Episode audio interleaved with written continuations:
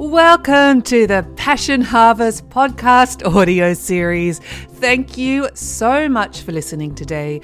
I am Louisa, your host, International Passion Ambassador. If you would like to watch this episode, please head over to our Passion Harvest channel on YouTube. We love taking you on a journey to discover your passions. Thanks for listening. Hello, passionate listeners. Welcome to Passion Harvest. I am Louisa, your host, International Passion Ambassador. If you like this episode, please do subscribe. I've got a very exciting guest on the show today, and this is the second time he's been on David Ditchfield. In 2016, David Ditchfield was dragged under a speeding train in a freak accident. As the surgeons fought to save him, he had a profound NDE or near death experience. David later realized that he had acquired astonishing new abilities. He found he could now create dramatic paintings of what he had seen in the afterlife, compose classical music, having never received any formal training. His debut symphony was premiered at the Sellout orchestral concert to a standing ovation. David has since composed further classical works and continues to paint and compose in Cambridge, UK. And he has a new book called Shine On, which we want to discuss as well. David is an artist, composer, and author. This is his story, and this is his passion. David, welcome to Passion Harvest, or welcome back to, Hi. yeah, to Passion Harvest. To be back. Good to see you again. um, and you've talked about this in our, I guess we can call it episode one or part one. Mm-hmm. But I guess everyone who hasn't potentially listened to it would like to hear about your accident and your near death experience. If you wouldn't mind sure. sharing that with the audience. Not at all. Yeah. Um, okay. Well, basically, um, the accident that I had was quite. It was a freak accident. Um, I was seeing a, a, friend off at the rail station uh, in in Cambridgeshire, and um, I helped her onto the onto the carriage with, with her bags and gave her a hug and a kiss goodbye. Then we heard the buzzers go for the doors to close. So as I stepped back, my coat got trapped in the automatic closing doors, and they just slammed to, and I couldn't pull it free. Um, yeah, I tried everything, looked for a guard, nobody there, banged on the side of the doors, nothing happened. So um, yeah, it was at that point we looked at each other through the through the glass doors and I could see in her eyes that she she was terrified, and then I was, and I thought, you know, this is it. I'm I'm probably going to die at this point because I couldn't see myself being pulled free uh, at all. And so the the engine started to rev up. I was dragged along the platform at great speed. Those trains pull out really fast. You don't actually realize how fast they pull out. You know, not when you're inside it. Exactly. You don't. You don't think about it. You just sat there, you know, opening up your laptop or whatever, or your phone. Whereas when you're on the outside, outside of a train, um, it's incredible speed. And uh, so I lost my footing, and then I got dragged along the platform, and then I got sucked between the platform edge on the train itself and went under. And uh, I was just it was like being pulled into this very violent machine. I was just tossed around relentlessly and uh, fully conscious throughout the whole thing. So it was uh, quite an ordeal, to say the very least. Um, I then found myself lying face down uh, in between the tracks as the train was still continuing on at great speed. Uh, so I just kept my head down and my nose was right into this oily gravel. But um, eventually the train passed on and then it seemed to disappear off into the distance. And uh, I couldn't believe that I was alive, that I'd survived it. I really didn't think I was going to. So the emergency guys arrived really quite quick. Um, there was a there was a hospital just around the corner, so um, like a small hospital. So they, they got there and they some they cut through my clothing and somehow got me onto a, a stretcher and then onto the platform, which is about sort of six or seven foot up, you know and um, they the guys got me into the back of the ambulance and they said, "Look, there's a hospital that a lot further away, but I think that that's the one that's going to save your life. You, can you do that?" And I said, "Yeah, let's go." So we hung on and off we went, speeding down the highway. And you're still conscious and, this whole time.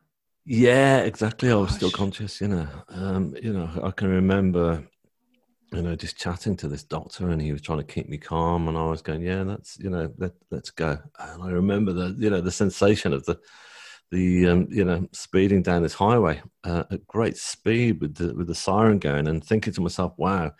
You always fear that point, don't you? When you hear ambulances going by, you mm. think, "Oh, that could be me one of these days." And I thought, "Well, my day's arrived, and here I am." But um, we arrived at the hospital, and the all the, the, guys were already waiting for me there. There was like a whole team of medics and nurses and stuff, um, just in this semicircle, as you like, if you like, sort of stood inside the emergency departments. I remember, and they wheeled me in, and I just lay there, and I could hear all this sort of um, very high tense sort of um, atmosphere going on. There was, I, I could tell they were basically trying to save my life, and I knew it. So I knew that I it wasn't all over yet. That I that you know that I could I could I'd lost a lot of blood.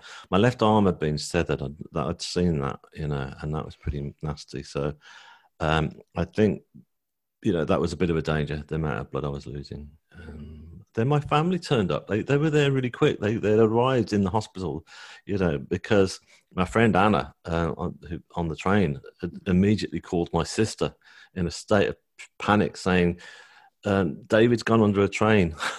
it's kind of like what you know, but they were there, you know, and so that was great to see them. That was like really comforting, you know, just to see my mother, my mother's face, you know, in tears, bless her.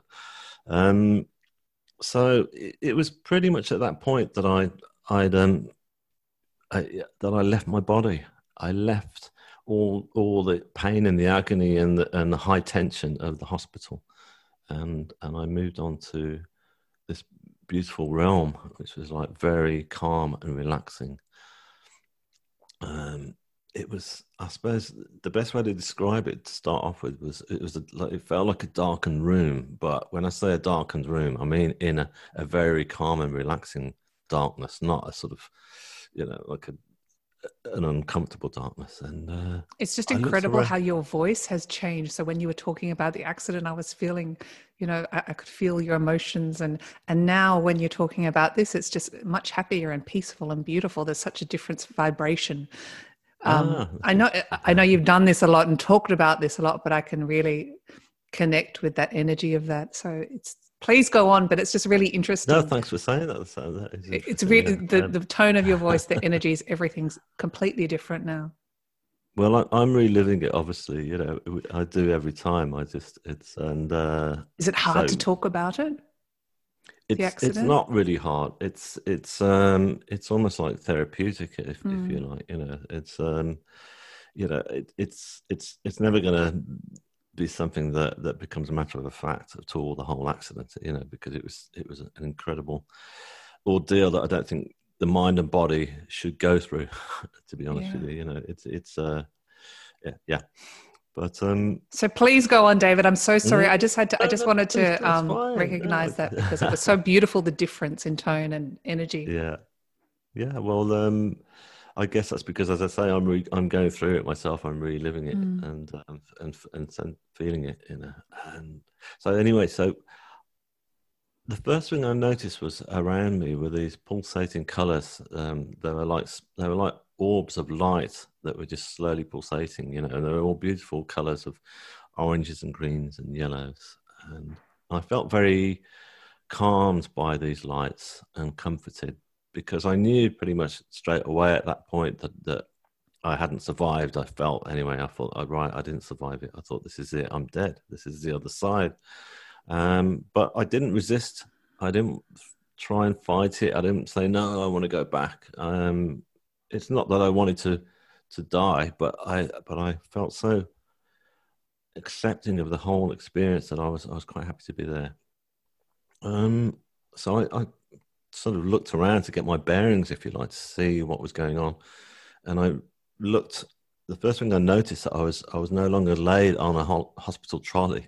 I was now on a huge slate rock, and it was like a big sort of like medieval sort of altar, if you like. And and I thought, wow, this is incredible. And I noticed I was no longer clothed, but it didn't matter because it's it felt incredibly comfortable to lay on this rock.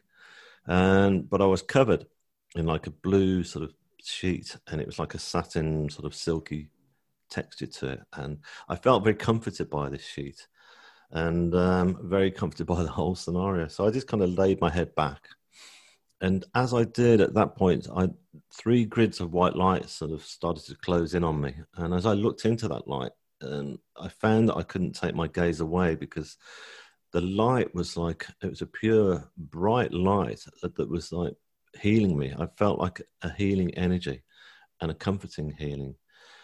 And it's interesting because it, it was so bright that normally, you know, I wouldn't be able to look into that kind of intensity. Mm-hmm. You know, it's like sunlight or very bright fluorescent, but it, I could do this and I couldn't stop looking at it. And and then as as I lay there absorbing all this energy, I suddenly felt a presence. I felt like somebody had just turned up and uh, so I, I, lifted my head slightly and looked, and there was there was a person stood at my feet, uh, like a, a, androgynous being of light, I call it, because um, this person was very beautiful, very like beautiful, pure white blondish hair, and this skin that was just like radiating light from within, and the expression on this on this person's face was very familiar, like I'd known this person throughout the whole of my life, um, and, and beyond, if you like. And um, I thought, who are you? I know you really well, don't I? But but why are you here? And and I felt protected as well. I felt this person was like guarding me and just mm. smiling over me, saying, "It's okay. You know, you're you're you're you're safe, basically." Um. So the interesting thing was as well that this being was wearing just like a very contemporary black t-shirt, like the kind of thing that I would wear myself, and uh, and so there was nothing too ethereal about it at all. No white sheets or. No, exactly. yeah. So, um, so anyway, I, I, I laid my head back again and and and uh, I closed my eyes this time and and I suddenly felt that there was an, uh, two more beings had, uh, had, had, arrived either side of me. So I felt the presence of, of two more people. So I looked and there they were, and two female forms this time and to my right there was a there was a a young girl sort of with some sort of dark brown hair wearing a, a, a, again a very contemporary brown dress. And um, and then to my left the, there was a girl and she was more asian indian american indian um, in form and, and, and beauty. And and she was wearing more of a traditional dress. And uh, they both had their hands stretched out over my body and their hands were just gently healing me and and the energy that was coming from those hands was just so powerful and it was similar to the light and I suddenly thought, what is this energy? And it just felt like it, it was an energy of, of love, very, very strong and powerful love, unconditional love, you know. And it was just running through every single part of my body. And I just felt so, oh, at, at one, uh, which was great because up until the whole accident, so many things have been going wrong in my life, and I've been going through so much, uh, you know, trauma uh, that it was just brilliant to, to be in this in this peace and this realm of of love. Um, and then I started thinking about my family, and I thought, well, what about my family? They're going to be completely torn apart now because they were already pretty distraught seeing me, what had just happened, and so I figured they're going to be looking over my dead body. So I thought I'd better check on them. So I kind of lifted my head and looked over, the, over my left hand shoulder, if you like, of, of, this huge rock. And, I, and as I looked down, hoping to see them, um, I didn't see them at all. But what I did see was this beautiful waterfall of stars. It was like a huge kind of like curve of stars, the size of Niagara Falls, you know, and stars were just cascading over the edge um, with, with, sparkle, pure white light again. And uh, then stars were falling through the middle as well, like shooting stars. And as I looked down, I was looking into uh, another galaxy. Then I look further and then I'd see uh, yet more galaxies, and then into infinity, and then into lots of beautiful colors. So it was a, a very spectacular sight, very awe inspiring. And I suddenly thought, wow, I'm I'm not in a small darkened room at all. I'm actually in the universe itself, and and it was just like a wonderful feeling to actually be there. You know, it was just uh, it felt great. amazing. I actually had um, someone contact me today to say all the, you know, all these near death experience people that you interview, all these universal truths that they experience. It's it's so hard. I, I, I, it's so hard to describe in words, but you're doing a fantastic job. I guess words don't do your the feelings that you had justice. Though you talk about the unconditional love and the expansiveness of the universe, but nothing, I yeah. guess, could be the same as your emotive experiences. Yeah, that's that's very true, and I, and I try all the time to try and get it across as, as best as possible because obviously it's it's not something that you know we normally experience here. It's it's a different realm. It's it's totally real. It's it's it's like it's as real as you and I are talking now, but it's a different realm. It's a different it's a different energy, and and everything that you feel and you see is just so more intuitive, and it's it's not like so so it's very hard to put that across. Mm. But yeah, I hope you're doing a great but... job, by the way. you are. Thank you. Um, so anyway, I I remember then sort of um, a bit further on, I was lying down again, and feeling relaxed, and and I suddenly felt the energy around me had suddenly sort of turned up tenfold, if you like. It was like this. I thought, wow, this energy of love has now got very intensified and I opened my eyes, and just ahead of my feet was this huge tunnel of white light that was just like closing in towards me. And this tunnel of white light was just like surrounded by all these very powerful flames that were just circulating around. And again, it wasn't frightening to look at. It wasn't like, oh my goodness, what is this? And, and all those flames are really terrifying. They look really beautiful and uh, awe, awe inspiring. And the light that was coming from this tunnel again, it was this pure white light, but it was just like a huge ball of it. So it was like very intensified. And I felt the energy coming from this was just by now, every single molecule of my body was almost like vibrating, if you like, with this energy of love. And I, I knew because a lot of this, the stuff that was coming through was all telepathy. Mm-hmm. And then I was being told at this point, this is God. This is the source of all creation. This is where it all starts. It's not, you know, some guy um, you know, in the sky with, with a beard, in, like we see on the ceiling of the Vatican, or, or whatever gods that we we, uh, we choose to believe in. It's not in human form. It's this huge ball of or tunnel of white light.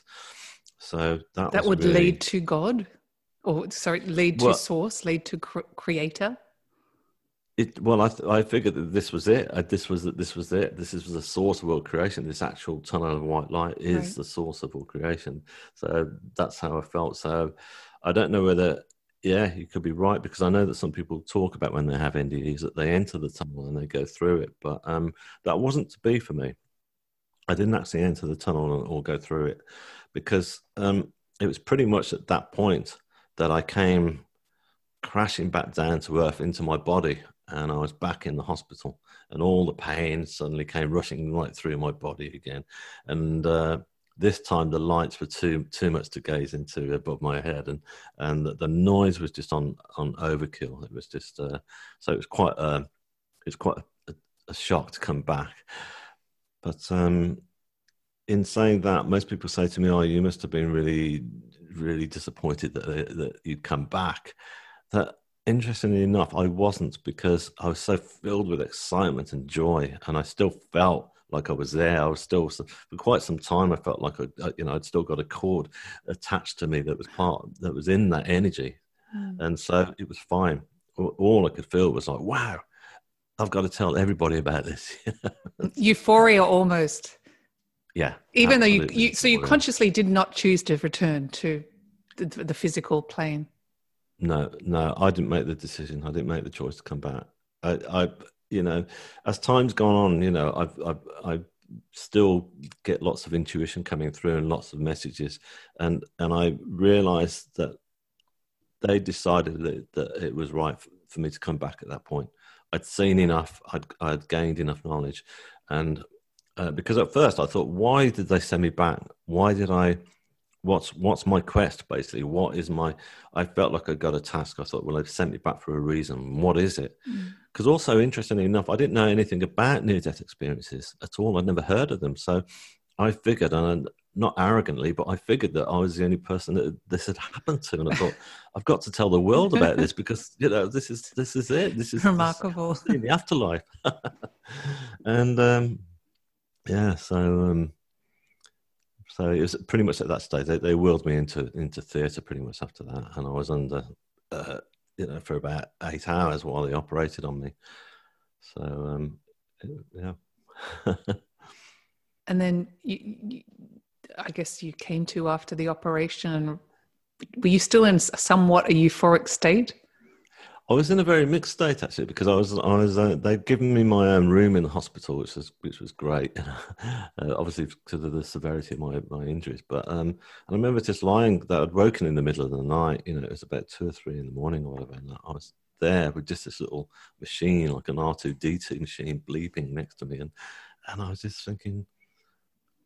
Part of me was was thinking about what had just happened. You know, my my physical and mental uh, state was was dealing with the the that accident. You know, that mm. really horrific accident, and I was in shock over that. But it was completely overridden, I would say, by the feeling of the euphoria that what had just happened, and all I could think was, I've got to tell people about this. How am I going to record this? And I, I was scared at that point. I was going to lose it and forget the details yeah. and stuff. So I thought I've got to, I'm going to do a painting. I'd never done anything like this before, but I thought I'm going to do a huge painting. It's got to be like a Michelangelo style, you know, sort of Renaissance painting. You know, it's got to be powerful and big because it's a big story, you know. And so I decided that there and then I was going to do it. And uh, in fact, I remember my sister coming in the very next day, you know, and she was there that evening, and we were both chatting very quietly because I couldn't move. I was just laying in this bed, and and she said as she was leaving, "Is there anything I can get you?" And I said, "Yeah, can you get me a, a small sketch pad and a pencil?" Because I wanted to start sketching what I was going to paint, you know. And she went, okay like okay so um so yeah so that was it so I, I got the nurses to prop me up in bed. I remember the next day, and I could and I did this very faint sketch. I still got it, and you, you can barely see what's going on, but it's it's basically the outlines for the very first painting that I did. So yeah, so it started from that point on. So. And your paintings are incredible, by the way. You also mentioned you were worried that you might forget or not remember all of the ND experiences that you had, and you tell them so vividly, um, as if they were only yesterday. Did you write down your experiences or record them in some way in the hospital so you wouldn't forget? I didn't write write it down actually, no, because actually I'm dyslexic, so uh, it's it takes me forever to sort of start, and I, I was I was very weak as well, so it wasn't easy for me to sort of start writing stuff down. I was just, you know, I, I was just I figured by that point I knew once I'd done that sketch that that was enough for me to to to have there. And I I did realise that throughout the, the, days while I was there that I wasn't forgetting any single part of it, and I still haven't, you know, because it's it's it's such a huge thing to happen that it that it stays with you, you know. Um, yeah. And other people have had them as well. You know, they say the same thing. You know that, that you don't forget any of it. It's because it's like unlike a you know because obviously some people have turned around and said oh you know are you sure it wasn't medication and uh, like a sort of uh, or you were in dream state i said no because with dream state dreams are more like chaotic and um, you know and sort of surreal and that they change over time you know if i'd had a dream that far back it would uh, the whole tale would have twisted throughout time but whereas with this it's an uh, a near death experience is ultra real and you don't forget it, and, it, and it's the, the details remain the same, and they they stay with you very permanently and very strongly. Well, it certainly was very. I mean, aside from being a spiritually transformative experience, it was definitely like life changing. I. I, guess you have to wonder if you had the accident and you didn't have the near death experience, it, you'd be a very different David. Yeah, I, absolutely because I certainly was before. Um, you know, I was, um, as I say, I was just dyslexic, so so I was struggling to find work throughout most of my, my time because uh, you know it, I couldn't get in. I got no academic qualifications from school, so I was picking up mainly manual labouring work. Uh, uh, which is fine. I met some great people, but I realised I wasn't any good at that. so was, life was just this constant struggle. I thought, you know, I was looking around at these guys and I was thinking, wow, you know, they've just completed a, a whole wall or whatever, you know, I'm on brick number three. and, uh, and so, so, so, it, which is not, you know, I'm laughing about it now, but it was very tough. Of, I'm, what, where do I fit in? Where do I fit in in this life? You know, so, um, I was drinking heavily as well because I, I, you know, I never stopped. If anything was going wrong in my life, I didn't stop to try and uh, sort of really tackle it properly. You know, I would just say, "Oh, that's, I'm just going to go." I mean, I spent a lot of time in in the local pubs or the local, local bars because that's where you pick up your work. That's like that was like my office, if you like. You know, there was this one bar where everybody used to hang out, where all the builders used to go. You know, and so you get chatting to all the site managers and say. Hey, have you got any work? You know, and so you, yeah. you just end up spending your wages and stuff. So, so yeah, so life was just really very, you know, two dimensional as well, whereas now it's a lot more three dimensional. You know, I've I've realised this creative um, energy that I've got within me, and and and so it's it's great, you know, to sort of feel that, and and also to uh, to you know, obviously things do still go wrong in my life, of course, you know, but I but I tackle them in a different way. You know, I don't actually drink anymore, and and also I just kind of like I, I realize that, that you know that we need adverse adversity is there, but we need to stop and embrace it, and and and um, you know don't try and sort of screw it up in a ball and throw it to one side. The power of uh, suffering. It's very yeah. powerful. So no more visits to the pub. No more visits. Well, no, I do from time to time, but I don't drink any alcohol. I just uh, just kind of yeah, I just decided that was that wasn't doing me any good. So. That's probably not not a, not a bad thing. So let's talk about the gifts that you these incredible gifts that you've returned with or have now and still have. Your painting and the music composing, which is beautiful. Mm, thank you very much. Yeah. Um, well, the, the paintings, um, as I said, I, I, was got this idea. I wanted to do this one one painting, and and so that was what I set out to do. And it all came about where um, my aunt was visit, visiting from uh, Canada and she bought me a canvas, which is great. So I got that leaning against the wall. I was recovering at my sister's house in Cambridgeshire. And my sister got some friends who run like a yoga Pilates center and they dropped by one day. And, uh, and I remember Jane, who runs the place, said, oh, "How's that painting coming on? Have you started it yet?" And I was going, "No, no." I was, I was putting it off because I was scared that I wasn't going to be able to do it, you know. And then she said, "Look, we've got a, a, studio space going for a week. Um, we're, we're cleaning, and so you can use it. So I said, okay. So I went down there and started it. And when I started it, wow, you know, the ideas just started going onto that canvas, and it was coming together straight away. And I thought, this is amazing. This is looking brilliant. This is looking just how I remembered it, and it was just starting to form into into in my mind a beautiful painting. And and I got to the end of the week and I was nowhere near finished it. And Jane and Richard said, "Look, you know, you can stay. Just carry on. We'll, we'll work around you." You know, I ended up staying there for two years. You know, and they didn't charge me a penny, which is oh, amazing. Oh, you know, lovely. because synchronicity is how things sort of intertwine and interweave. Yeah, exactly. That's it. You know, because um, you know they they enjoyed having me there, and people used to come in who were coming into classes, you know, they and they'd come up and see what I was painting, and so I think Jane and Richard enjoyed that as well. It, you know, it was a different sort of element to the whole place, and uh, so yeah, that was lovely. I was I was referred to as the, the artist in the attic, you know, artist in residence. Artist in residence. that's it. Yeah. So so so yeah. So um, I I ended up producing you know, I, I, became really prolific. So I was doing lots of painting. So I was, I, I kept on continuing to paint, you know, my feelings and uh, about what I'd seen in the afterlife and stuff. So, so the, that's happened with the paintings. And, um, but the next thing that came along was the music. Yeah. Um, it was interesting because I'd started going to spiritual healing. I'd found a spiritualist church where I was staying. And uh, I'd walked through the door one day and I, I, I sat through uh, one of the services. And at the end, um, somebody came up to me and say, "Look, we don't normally say this to people, uh, but we do spiritual healing on Thursday evenings. You look like you could do it because I was pretty banged up at that point with all sorts of stuff holding me together, you know. And uh, so I went along and I had some spiritual healing, and I, I continued to go, and and um, I found out as time went on that some of the healers were clairvoyant, and they would give like just very short messages at the end. That they would say, uh, "Oh, I was picking up this and that, and the other." Then they started to say one after another. Well, there was one in particular, um, a, a, lady called Joy, and she said, "I'm picking up um, a violin laid across your chest. Can you take that?" I was going, "No idea whatsoever." And then another would say, "I'm picking up Wagner and, and Beethoven and, and stuff." I was going, "Really?" Yeah. So then one of them turned around and said, Right, they're telling me that you're going to write a piece of music about your experience. I went, Oh, great.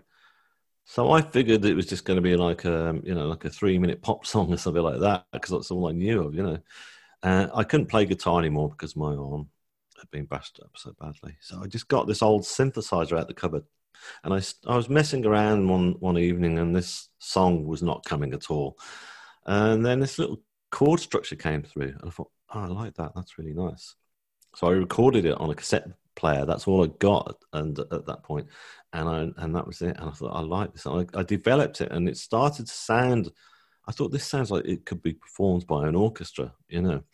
And again, I got this sense of like nothing was going to stop me. And I got just like with the paintings, I thought, right, that's what I need to do. So I'd befriended a, a cello player who was one of the uh, people who used to come up and see my paintings. And uh, we met for coffee one day, and she said, "Oh, what you been up to?" So I told her about this piece of music I was developing, and she laughed and said, "Oh, maybe we should we could perform it one day with our orchestra." I thought, "Ah, that'd be good." so from I stuck to that word, and I thought, right, I'm going to develop it up and get it to a stage where I'm going to present it to them and see what they say. So I did. Now my brother, um, he was down in London, and he said to me, "Look, I've got this." Um, this software package that you can attach to your laptop or whatever, you know, and when you play on your synthesizer, it will transpose those what those notes into notation because I can't read or write music even to this day. Um, so that's what I did, and then I got it all printed off the score, and I met for coffee with my friend and and uh, and, a couple of guys from the orchestra, and they looked at it and they mused over it and they went, mm, you know, and they said, yeah, we'll do it. So they said we're going to perform it. So that was amazing. So um, that was that again. Uh, uh, what I, I should talk about is is that all this stuff, all these paintings and the music. I realized right from pretty much from the very start that it wasn't just me doing all this work, that I was actually channeling ideas through. They were coming from another source, you know. I felt like the energy was just coming right through me and and they were helping me to create um, and still do. You know, if, when when something comes together, and I think, wow, I'm a fan of my own music a lot of the time, and because I know that it's not just me, and I'll turn around and go, thank you so much, you know, um, because it's um. well, it's true. It's just, it's just so. It's. I'm very humbled to to have all this, all these ideas coming through. So, um, anyhow, with the music, something really beautiful happened then because um, I well I they said to me, "Would you mind saying a few words to the local press? We normally do that if some if we get a composer to write for us." And I said, "Yeah, sure." So I spoke to the local press, and they remembered me from the accidents, and they said, "Oh, this is a great story." So they put it on the front page of their their paper. So from then on, the phone didn't stop ringing, and I was doing more and more interviews. And then the BBC said, "We want to come and and uh, interview you at, at, the rehearsal." So they turned up the night before the concert, and uh, not the night, sorry, the couple of weeks before the concert, and uh, and after that, the, the, the concert sold out, and so it sold out two weeks in advance. In fact, so that was straight after that news footage. So that was brilliant. But I knew even with that that I, they were helping me. I was being not just given creative um, channeling. I was they were helping me to make this concert come together and for people to come and see it. So it was a beautiful, beautiful event because my, my family and I were given like front row seats, which was great, and we just sat there. And I just, yeah, part of me was was uh, was nervous, you know, but not that much a huge part of me was just really enjoying it and i just felt like wow i was going through the whole journey because the whole piece is all about my near death experience and so there's three movements to it and it and i wanted it to take you on a journey right the way through and i felt like it did you know and then when it finished uh, there was a standing ovation and there was just like an amazing response it was it was just beautiful So it's interesting because I didn't suddenly feel. Yes, of course, there was part of me felt like really proud, but more than that, I thought, wow, this is great. People are getting to really experience what I've experienced through my music. So, uh, yeah, so it was a brilliant night. That's beautiful. And I just want to go back to the NDE because I know I get a lot of questions on this. What ha- what happens when when we die? What happens? Um, if we don't return to the physical plane. Ah, yeah, okay. I mean, while I was there, while I was on that side, um, I felt like I was being prepared for something throughout, and I felt that this wasn't just like it, it felt like almost like a departure lounge, if you like, you know, and and that was the that was the very first stage that we go to, um, and what's beyond that, obviously, I didn't I didn't experience, so I don't know, but I, I, what I do know is that um, is that it's basically it's just the soul that existence that is there because that's exactly what I felt. All the feelings of, of guilt and shame and, and worthlessness that I felt throughout all those years uh, were no longer with me. And everything had gone. There was no sense of that or guilt. You know, you know, I was carried around so much guilt, and everything. All those are gone. And I realised it, that it was just my pure soul, the essence of my soul. All the layers had just been just pulled off me and, and dispersed. So when we do die, it's we, we leave all that behind. We leave you know, we leave anger and everything, all those negative energies behind, and it's just the pure soul that exists on the other side. Um, but what where it goes from from there on, I'm not really sure. But it's it's it's I I, I believe that that we all ultimately we'll experience that beauty as well, even even if we've made mistakes in our lives. Because I've since learned of other people who've had near-death experiences, and I've read of others, and I've read of people who've who've not been too good to others throughout their whole life, and and uh, you know, and they get, go through a life review, and in that life review, they they they go through they they're shown the people that they've been cruel to and they experience what that other person was feeling. And so once they've been through that life review then they move on to the, to the beautiful realm and and and uh, you know and tranquility that's there. So i think it's good i think it's good news for us all. I don't you know I'm, I do not think we we were saying, okay, you're going downstairs. I do believe that you know yes, we all ultimately that, that, you you do have a life review, but it's not a judgment as such. It's it's just experiencing how you treated others. Yeah, yeah, exactly. Yeah. So, should people be afraid of death? No, not at all. People should not be afraid of death because um, you don't go through it as soon as I was there, I felt calm and relaxed, and and and it's, and it's a beautiful transition. It's not, and and and what I felt and experienced there was just so I've never felt anything so so comforting and and not just comforting. It's it's more than that. I just felt whole. Uh, and and completely the best I'd ever felt throughout my whole life. So there's nothing to fear you know, we, we've just got to remember. I mean, we don't talk about death at all. We, we don't in Western civilization. It's just really odd that we don't. I'm not saying that we should be chatting about it over our morning coffee each day, but we should at least embrace it. that could be fun, but uh, but it's just that that um, uh, we should.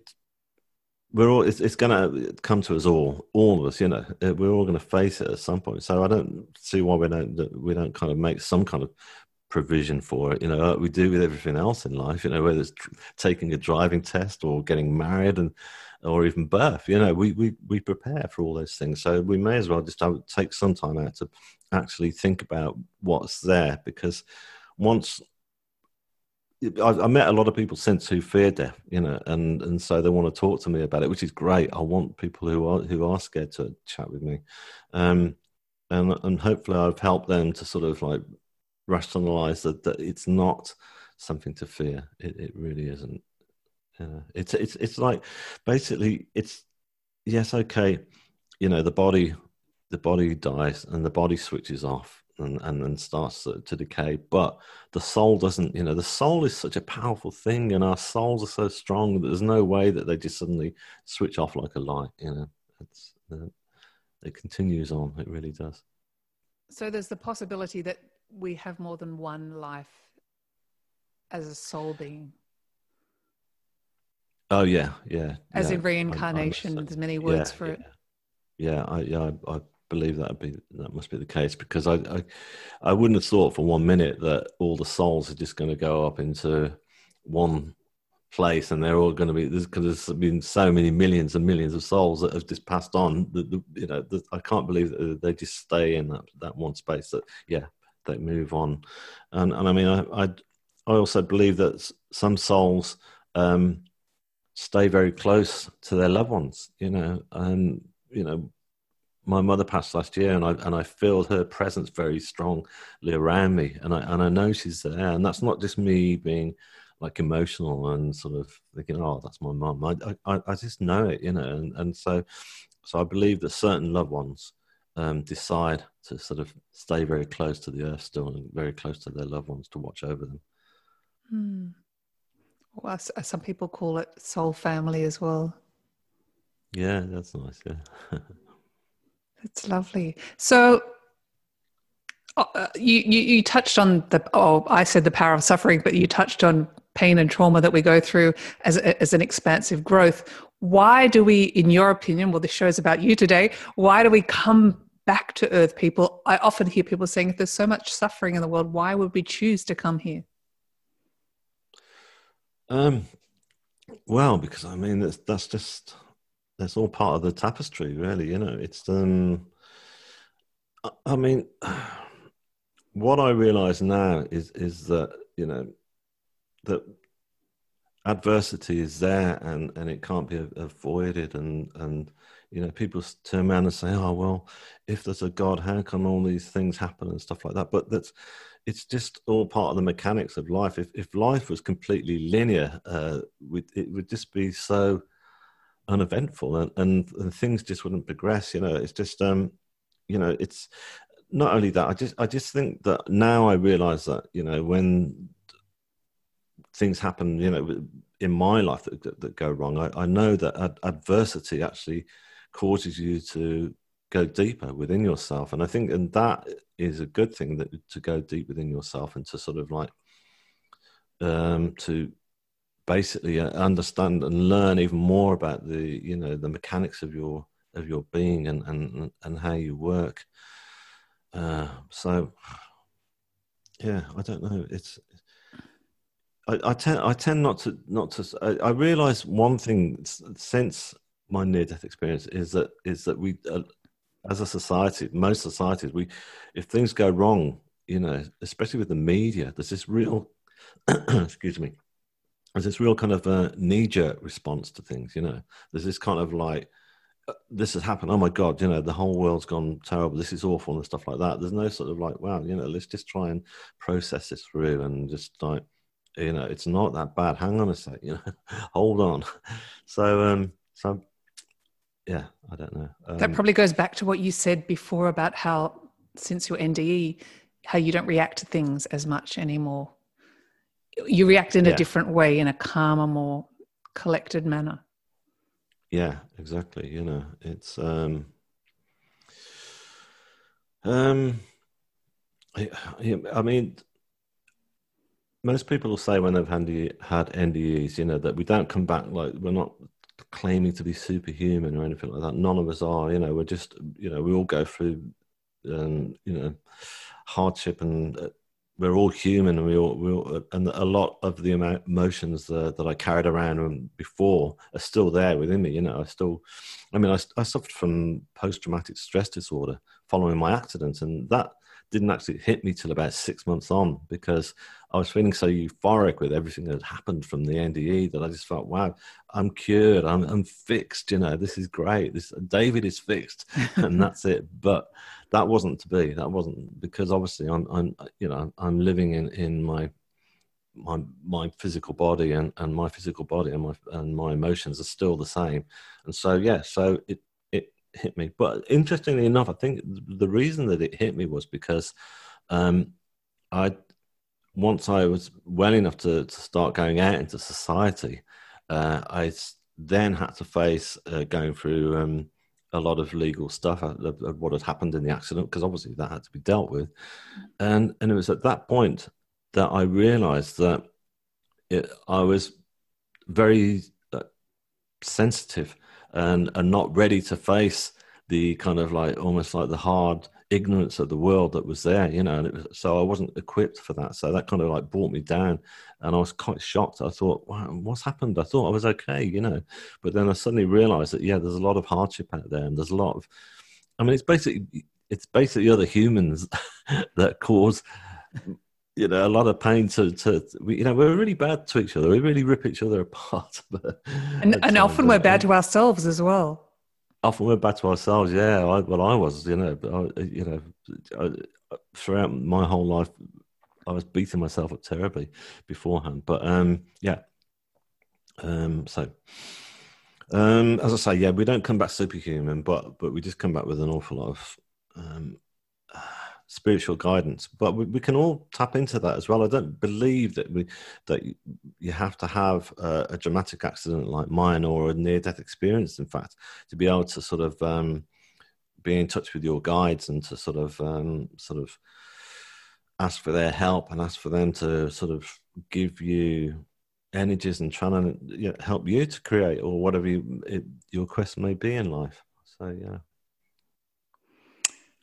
And you have touched on this. What is, I mean, what is your key message? Because obviously, I think one of the most important things, aside from your incredible gifts that you have, is to um, be of service or to give back to the others. So, what what is the main message that you came back with from your experience or your continued experiences for um, others? Um, one of the main ones was um, was to when I was there uh, on in the near death experience, as I say, it was just in in the purest form of my soul, and and time didn't exist either. There was no sense of I didn't worry about the past. All the past had gone. I didn't didn't care about it anymore. It didn't didn't worry me, and I wasn't concerned about the future. I wasn't worried about where where's my life going to go next. I was just in the moment, and so that's one of the main things that I I brought back with me that I feel that we we all could sort of um, you know sort of take a bit of that. You know that it's really important to try and stop and be in the moment because again going back to that knee jerk response, you know the media and stuff like that. There's there's no. I just feel that we can all stop and if we live in the moment and forget about the past. The past doesn't exist anymore, it's gone. And actually, the future doesn't exist either because we don't know what's ahead of us. You know, we live in fear, we're just thinking, oh my goodness, like with the coronavirus, when that happened, you know, there was this an initial sense of panic, you know, people like stripping the supermarket shelves the toilet rolls and stuff like that. And it was just like, there was a great example of knee jerk response, you know, whereas if people had just stopped and just be in the moment and just think, okay, this is what's happening now. It's not that bad. We're still alive. We've still got our homes. We've still got a roof over our head. We've still actually got food and we've still got our cars that we can drive around. And, you know, it's not that bad. And there's no need to strip those supermarket shelves. And I'm talking like in a, in a sense of, um, I didn't do that at all. I'm not saying, oh, yeah, I was great, but I, I just didn't. I just thought, stop, stop panicking. You know, we're not going to suddenly run out of all these supplies. Um, so, yeah so basically that's what i'm trying to say is, is just be in the moment and and and it's and it sounds like a hard thing to do but it's not. Uh, there's a good i suppose and i heard a, a, good analogy of it the other day and that is that um it's like if you're rushing somewhere you've got an appointment to get to and you're in your car and you get to the traffic lights and the tri- the lights turn red you the, immediate response is no no no i've got to get to my meeting you know turn green come on come on come on. And uh, I just think that if you put yourself in that scenario and just say, well, those traffic lights aren't going to change anyhow, just because you're saying, come on, come on, come on. So just stop and look around you and just kind of think, wow, those trees are really beautiful over there, aren't they? I've never seen those trees before. Or look, oh, look at that lovely sort of, you know, sort of blossom that's growing. Or yeah, just absorb nature just because you've got that moment to do it. And when the lights turn green, you'll pull off and you'll feel in a much better place. And you'll still get to that meeting at exactly the same time as if you've been frantically sort of panicking. And so it's it's yeah so i just believe that living in the moment is is really important because it, the actual moment itself is is the real it's it's it's the reality. It's it's the here and now. And it's actually better than than the beating ourselves up over what's happened in the past or worrying about what's going to happen in the future. A beautiful message. I completely agree. It's it's so important. We, we it's very hard in our humanness, right? But we it's a very very important message and you just gave a great tool how to do it like looking at nature or just just being because it's not going to make a difference you will get to that meeting on time and perhaps and most more than likely a lot happier yeah exactly yeah yeah. That's it yeah. So david i'd love to t- have a look at your book. Do you have it there to hold up? I have yeah. So a big congratulations on the book. Thank you very much. There it is. So that's Shine On. So that's um, that's my book that's that's just come out. So um, it's out on Amazon.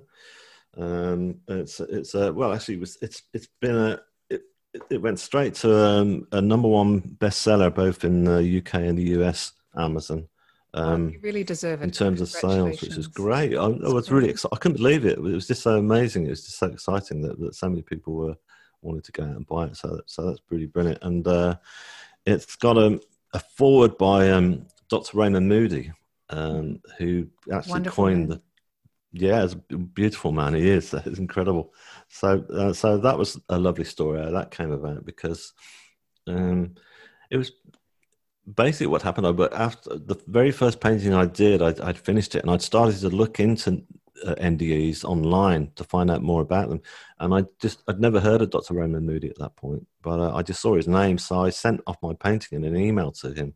And he got back pretty quick saying, This is great, really great painting, you know. And uh, so I figured that was it. And so when um, um, I was writing the book, that, uh, when I completed the manuscript, I was sending it out to people. And I thought, why don't I send one to him? So I did do, and I didn't hear back quite so quick this time. But it was about six months later, or, or whatever, or, or, less than that, actually. No, but, but and it was a few months on anyway that his manager got back and said, "I've just opened Raymond's email and just seen your website. It looks amazing, and your story is fantastic. Um, I know that Raymond's going to love reading this, so can you please send the manuscript again?" So I did, and he did read it. So his manager got back and said, "Oh yeah, Raymond loves it," and uh, he said that he's going to uh, write an acknowledgement for you for when it comes out. I said that'd be brilliant, you know. So I was really excited about that. And then later that afternoon, I got another email, and it was just like uh, a couple of lines saying, "Actually, it's looking like uh, Raymond might be."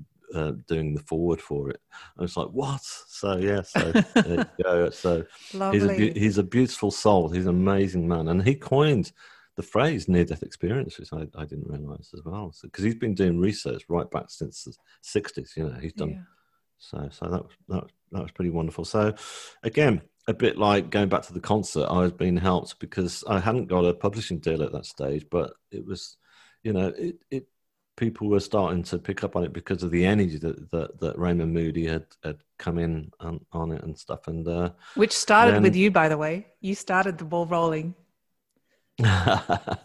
well, yeah, I guess so. But uh, again, so my guides were helping me along. You know, they were just, you know, just saying, you know, I mean, that's another thing that I realize is is not to sort of um, uh, push things too hard. You know, don't let things come to you. You know, just be be your uh, authentic self, which I try to re- retain throughout with all my creativity, and and and don't keep banging on all the doors saying, "Hey, hey, listen to me," you know and and things will come to you. And they did do because um, they came in the form of a publisher who, who'd um, uh, who'd heard about me and, and had read the manuscript and said, "Look, you know, do you mind if I take this to the rest of the guys in, in the team?" I was going, "Please do," you know. so that happened really quick, and uh, so so so this was O Books uh, through John Hunt Publishing, so which are a UK publisher, and so that was great because. Um, at that stage, I figured everyone was saying, "Oh, you're probably only going to get a US um, uh, behind you," because a lot of people in the US talk about NDEs more than they do in the UK. But what's been lovely is since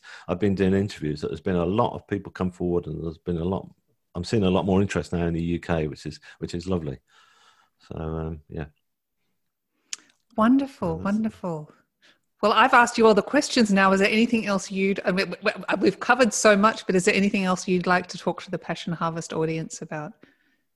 Um,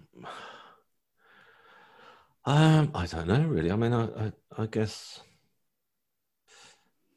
Please, please. I mean, please go to my website and uh, uh, if you if you've enjoyed listening to what I've had to say, because um, you can look at my paintings on there, and you can and you can stream my music for free. The the first three the movements of the first piece that I talked about, the Divine Light, which is about my near death experience, is on there, so you can you can just listen to them, and I'm not charging anymore for that. So please go and have a listen and, and have a look at the paintings, and you know, if, if you want to follow me through my social media, you know, that all the links are on there as well. Um, because and, it's and, great. I mean, I, no, no, no. I was going to say, as I always do, all your details will definitely be in the show notes for everyone just to click Brilliant. Yeah. Oh, that's so, great. It's it's great. Come on. oh no, no, no! I just was going to ask my final question. If someone's yeah. wanting to live their passions or looking to find their passions, what is your advice, David? Right. Um, my advice is to is to be brave, you know, and be brave and just, uh, you know, get rid of this. I mean, we all go through school and stuff like that where we're told we can't do this, we can't do that, you know, because they're trying to lead us down one pathway. Um, but be brave and say, do you know what? I'm going to do that. I'm going to, doesn't have to be a painting. It doesn't have to be a piece of music. Whatever your passion is that you feel that you've never done, just give it a go.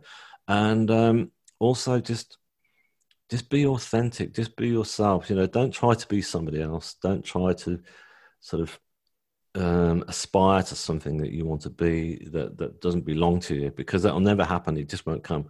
If you if you're authentic to yourself then you'll find that synchronicity will happen and things will start doors will slowly open in front of you. So that's what that's what i would say. Be authentic. What a beautiful message. I, I loved it. I loved it. Um, thank you. David Ditchfield, thank you so much for being coming back to Passion Harvest. I guess you had a good time the first time, so thank you so yeah, much. It's been a pleasure. I've loved it. You're so sweet and and so authentic and so humble. So it's really been a pleasure. My pleasure too.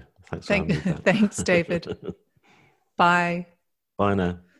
That is the end of our passionate episode. Thank you so much for listening. And please subscribe, leave a review, tell your friends, and spread the passion. As always, every day may you be more and more passionate.